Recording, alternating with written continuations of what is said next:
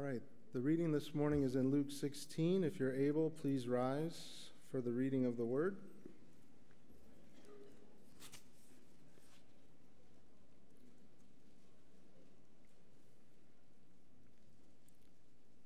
Luke 16, verses 14 to 17.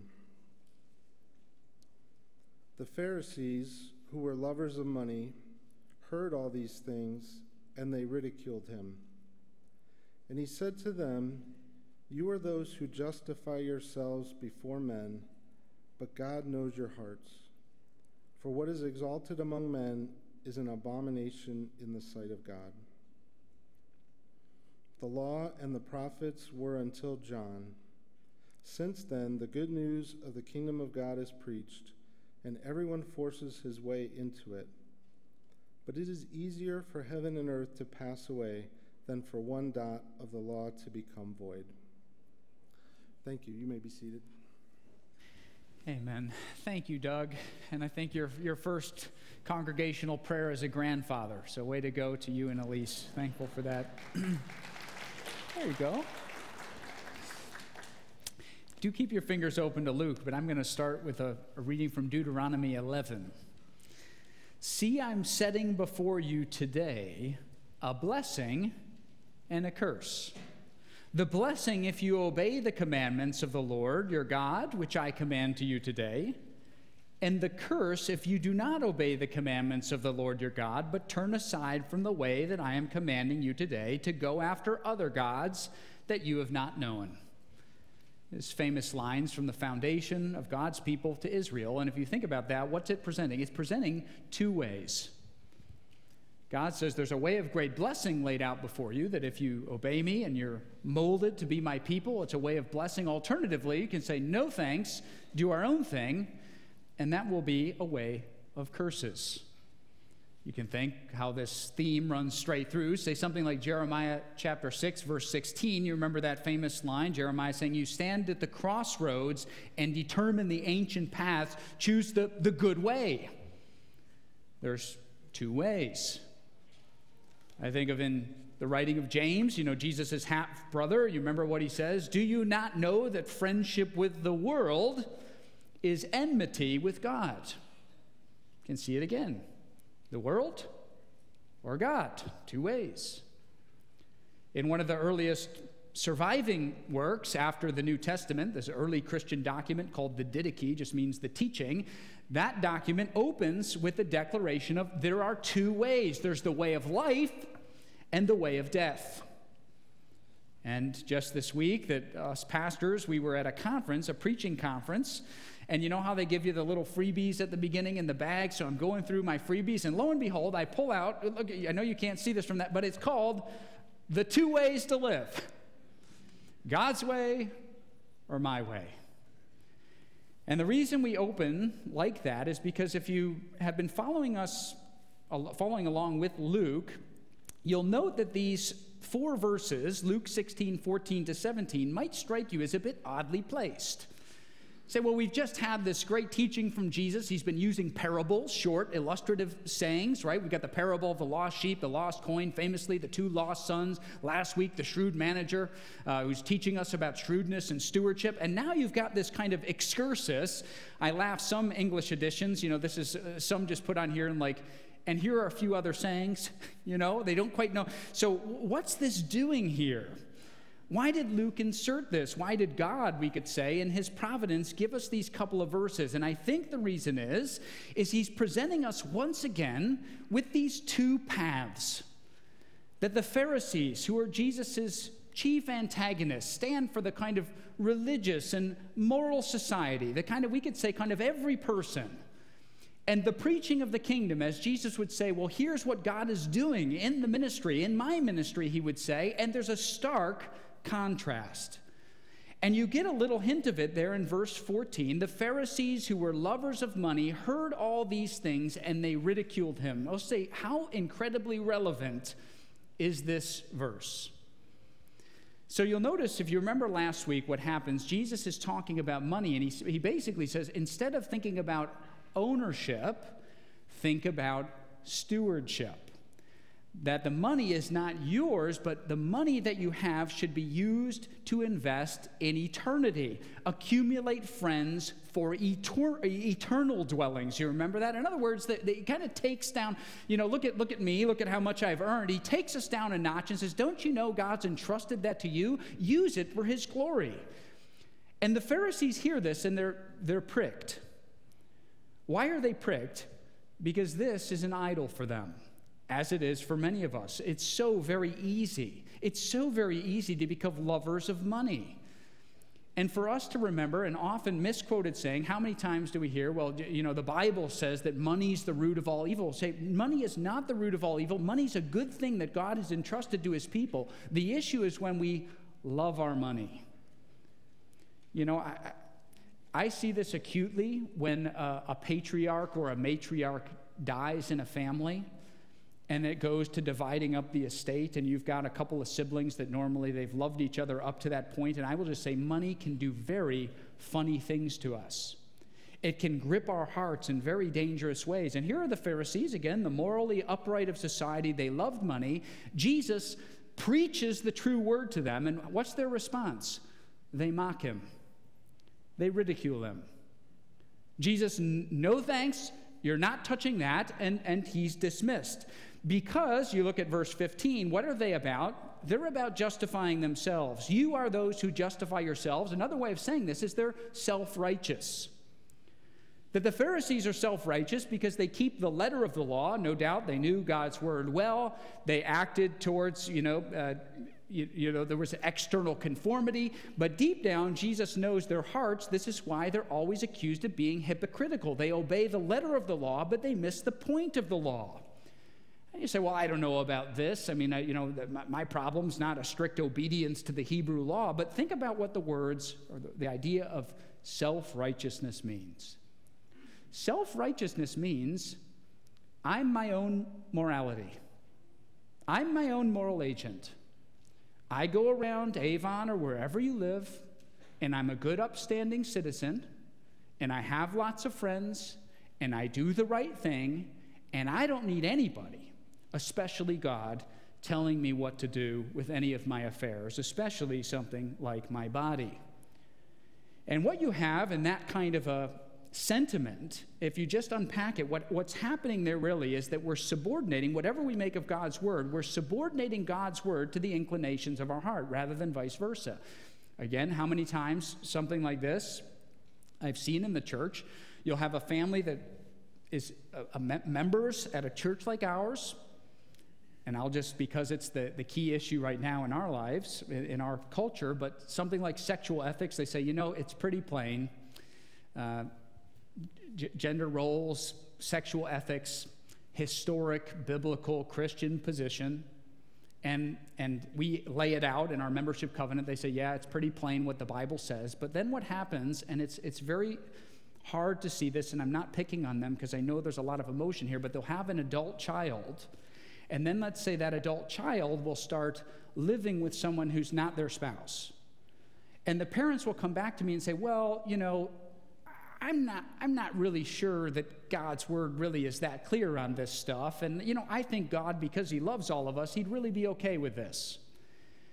And while I see that there's deep emotions in something like that, what is happening is, is a fundamental unwillingness to allow God's word to shape our lives as his people. So again, what, what's happening there is I'm going to take, okay, my, my impulses, my sinful inclinations, and rather allowing God's word to shape my inclinations, I'm going to read my inclinations back into God's word and rationalize what I want to do.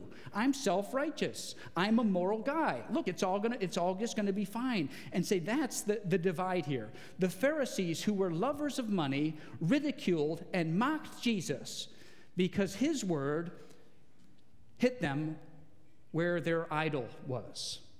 And he said this to them that you are those who justify yourselves, you stand for your own morality before others, but God knows the truth. And this is a big problem, right? Strong language. This is an abomination in the sight of God. I think to put it succinctly, I, I have very few doubts that people in, ch- in churches like ours we're okay on the theoretical authority of God's word. What I mean by theoretical is you survey the people of the church, say, yeah, God's word's authority. It's the Bible, of course. I'm not going to say a bad word about the Bible. It's really important. That's, that's good. Say that's a theoretical authority. The question is, will I allow God's word to speak into my life, to convict me of my sin, to show me my need so that I can see the greatness of the gospel and what he's done in Jesus. I, I, think it was Chesterton who said something to this effect I don't need my faith to be right when I'm right, I need my faith to be right when I'm wrong. To say God's word has exposed me and I need his help. Self justification is it an abomination to God. Why is that the case? Because it says, I don't need Jesus. Thank you very much, whatever that is, of him dying on the cross, but I'm just fine without it. I'm going to do what I want, rationalize my sin, and dare I read that back in to what God's word says. That's two very different approaches. My self justification, doing what I want, or God's diagnosis of who I really am, that I need help. And that's what's at stake here the Pharisees versus the disciples. So, point one will we allow, will we be those who really allow God's word to shape our fellowship? Uh, we are going to be a little bit weird in the area of sexual ethics, right? We're going to be really odd. But that's a good thing because, as much as it repulses people, it's also attractional, believe it or not. And so, will we allow God's word to mold us and to correct us? And I preach this firstly, brothers and sisters, beloved, beloved, I preach this to myself before I preach it to any of you. It's really easy for me to stand up here and talk about God's word and its functional authority. You know what my job is? Is to allow God's word to shape my life and to mold me in the same way it is for every Christian. So, allowing God's word to really correct me and not fall into self righteousness, which all of our hearts are prone. Secondly, what's going on here with God's law? God's law, if you can see verse 16, the law and the prophets, Jesus introduces us. The law and the prophets were until John.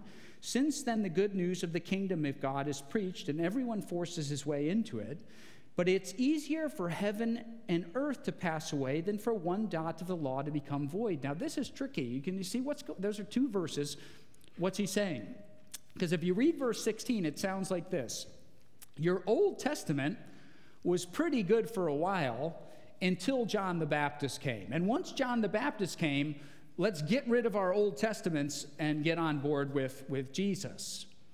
But then Jesus brings it right back with verse 17. He says, But it's easier for heaven and earth to pass away. In other words, this ain't going to happen, then for even one letter of the law, it's, it's, the equivalent in English of like one, one dot of the I. Before, before one dot of the I in God's law becomes defunct, uh, that's just not going to happen. So he's saying something like this The law was absolutely essential in guiding you to the point of Jesus and pointing towards Jesus. And it has the enduring value of not only promising and forecasting Jesus, but also continually molding and shaping God's people. So, why does he bring this up to the Pharisees? Because the law of God has become the very means of their self justification that they knew the Bible well, that it was just one other thing. Look at how good we are at keeping the external conformity of all these rules. In fact, we keep the rules better than all of you, you know? We got it together up here. And Jesus says, You've missed the point of the law. Because the law has always been about the heart, the tender heart. You say, You justify yourselves before men, but God knows what you're really about. Do you, do I, have a tender heart?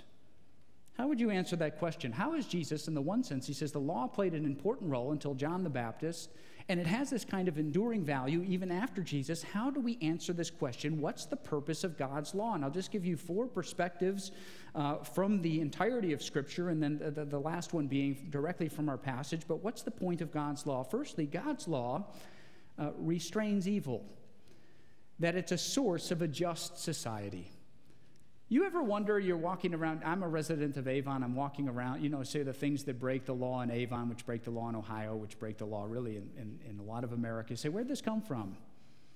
And you start to read your Bible, you read the first couple of books, you read a book like Deuteronomy, and you say, there's a lot of overlap between God's law and the laws of Avon. It's wrong to plunder your neighbor, uh, for example. Where does this idea come from? See, the Judeo Christian law actually forms the basis of a just and right society. See, I happen to be a great defender of this idea that the closer we align ourselves with the law of Moses, that the better off as a society will be. Um, you walk around Washington, D.C., and you squint hard at the buildings and you see, well, look, this looks like 10 Roman numerals with some language after that. Say, what is that? What's the Ten Commandments? What are they doing up there? Well, God's law is a good law that restrains evil and it provides a just system. You know, the scholar Lutz um, did a famous study of all the political literature uh, floating around between 1760 and 1805. It's quite a piece of scholarship, actually. 1760, 1805, of all of our founders, what were they writing? What were they citing? Lutz says it's not even close. That the Bible is by far number one.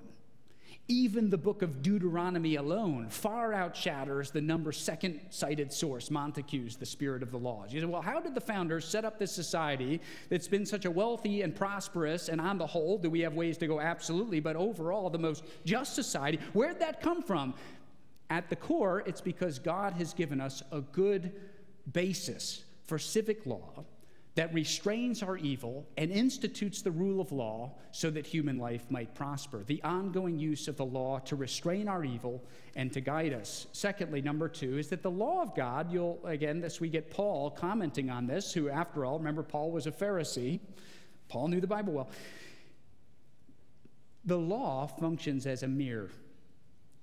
That it's a mirror where you have God kind of probing, you're looking back and seeing, we're seeing ourselves for who we really are. So we go and say, well, what, how should I live my life? What do I do? Is it good to be this way or that way? What, what ought I to do? And then you start to read God's word and you say, oh, that's what I'm supposed to be like.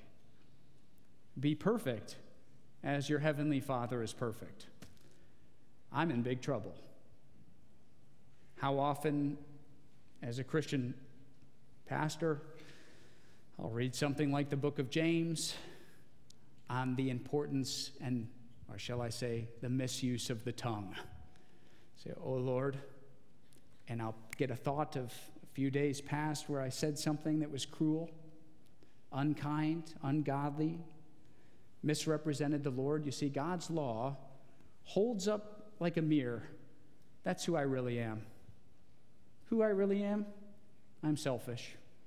Deep down, I really am more self concerned. I deep down like to justify myself myself. But if i'm honest there's a whole lot of ugly things in my heart and my life and i see it in god's law and it has this boomerang effect. That's the point of the mirror. So here's god's word. It shows me who i am and it flings me back around to say i need help. I need help from the outside.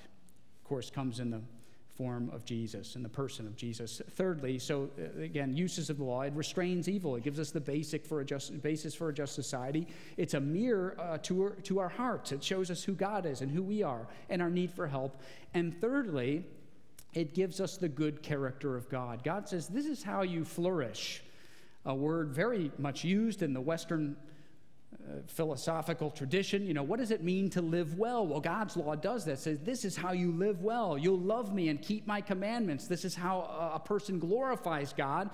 And if you answer that, I say, yeah, when, when, we, when we obey God's word, life, life's a lot smoother, right? Say, I rarely meet a guy say, well, I followed God's word a little too closely. And have, say, that's rarely the case. I don't think it's ever been the case. It's when we say, well, I've lived outside the parameters of God's word, and you know what? That hurt a lot, and I did a lot of damage. The best example of this is when the lawyer comes to Jesus in Matthew 22. Do you, do you remember the gloss there? the lawyer looking to justify himself. Exactly what we're talking about today. The lawyer saying, Jesus, I'm here to ridicule you and pick on you, turns his nose up at Jesus. Which, which, what, all, what are all these laws about? And you remember the summary of the law. The law is about loving God and loving your neighbor. Think how far the Pharisees were from that. Say, here, they're over here using the external conformity to the law to justify themselves, to show everybody what a great person they are, that we don't need God, probably ridiculing really what all this is about. And over here, Jesus is saying, no, can't you see that it's about a tender heart? It's about being God's people and loving God and loving your neighbor. That's what all this is, uh, all this is about. So, the purpose of the law is to reveal the good character of God. And fourthly, you can see then, once again, turning to our passage, that the law and the prophets, the Hebrew Bible, point, they're a giant signpost, all these promises to the Lord Jesus himself. That the law and prophets were till John. And what's John saying? Hey, Jesus is the Lamb of God, a direct connection to the Old Testament sacrificial system. That, that is why the law is always of great value to the Christian because it foresees Jesus, it predicts Jesus hundreds of times that there's going to be this figure coming who's going to die on behalf of sinners like us, that God's got this grand redemptive history. Can't we see that it's been fulfilled in him? The Bible, all one story. If you read Peter's sermon in Acts 3, I mean, that's quite marvelous. It's uh, uh, tying the whole Bible together. Say, this is what God said long ago, and look at how it's fulfilled in Jesus. Promise and fulfillment. Promise and fulfillment. God's word working together to bring salvation to his people, those of us, as our last song says, merit that I could never develop on my own, an all sufficient merit in Jesus that comes from the outside. So, friends, again, think of the two ways. The two ways is to say, I don't need God's word, I'll do it myself. To see any kind of religion as just another means of proving that I'm a pretty good guy and that I've got it all together and I don't need help. Two drastically different approaches to life. Which brings us to the third point, which I, I rarely like to do this, but I must today because this is a couple of, this is one clause that's very, uh, has been, uh, there's been some disagreement on this. So let's read again verse 16. The law and the prophets were until John the Baptist, and then the good news, which by the way is the word gospel, and then the gospel of the kingdom of God is preached, and then the difficult clause, and everyone forces his way into it. What does this mean? What does Jesus mean by everyone forces his way into it? A few attempts, and then I'll tell you what I, what I think it means. Some have said that the forcing here is the bad kind of forcing of bringing along God's kingdom. Uh, some are apprehending it by military force, which is what we see in the garden with Peter. In other words, the God's kingdom is preached, but yet there are still some who are forcing it by means of physical exertion. The problem with that, grammatically, is that when you have two things linked by the conjunction and, either both sides of the and are positive or both sides of the and are negative. It's rare, in fact, I think never in all the Greek literature, even outside the Bible, is when you have two things linked by and, and in this formulation where one would be positive and one would be negative. So if this forced means some people are still doing the wrong thing of taking the kingdom by force, then what we'd have is something that is most surely positive, the preaching of the good news of the kingdom, a very good thing biblically, and then but and everyone's forcing his way into it being a bad thing. So I, I, I don't favor that reading. So the second option would be when the good news of the gospel is preached, that Jesus is here, you can be right with God, that everyone is so keen to, to follow Jesus that it's like a force that cannot be stopped. Like, look at the, the gospel is preached, and now everybody wants in. The, the problem with that interpretation is that that's, that's not true in Luke's gospel or ever. Uh, we preach Jesus, and now it's as if, well, everybody wants to surrender to Jesus. Say, no, actually, narrow is the gate and few enter in and all of us go our own way that that's much more inclined. So then people uh, go a step further and say well maybe it just means the elect of god you know the, the word is preached and then the elect of god force themselves in. Again i think a bit clumsy but here you go. And i don't know i, I ran out of time to see why the esv does not do this. In greek when you have a verb in this case translated into english as forced what we call the middle voice and the passive voice are exactly the same word. What we call the middle voice and the passive voice, same identical Greek word. The difference between the middle voice, the middle voice is the form used to show reflexivity. That is when the person acting does the, the does the thing themselves. Just as legitimate reading would be to translate this verb in a passive. So the ESV has used the middle voice. So the good news of, of the kingdom is preached, and everyone himself is forcing his way into it. But just as legitimate a reading is something like this and the word of the kingdom is pe- preached, and everyone is being forced into it, passive voice.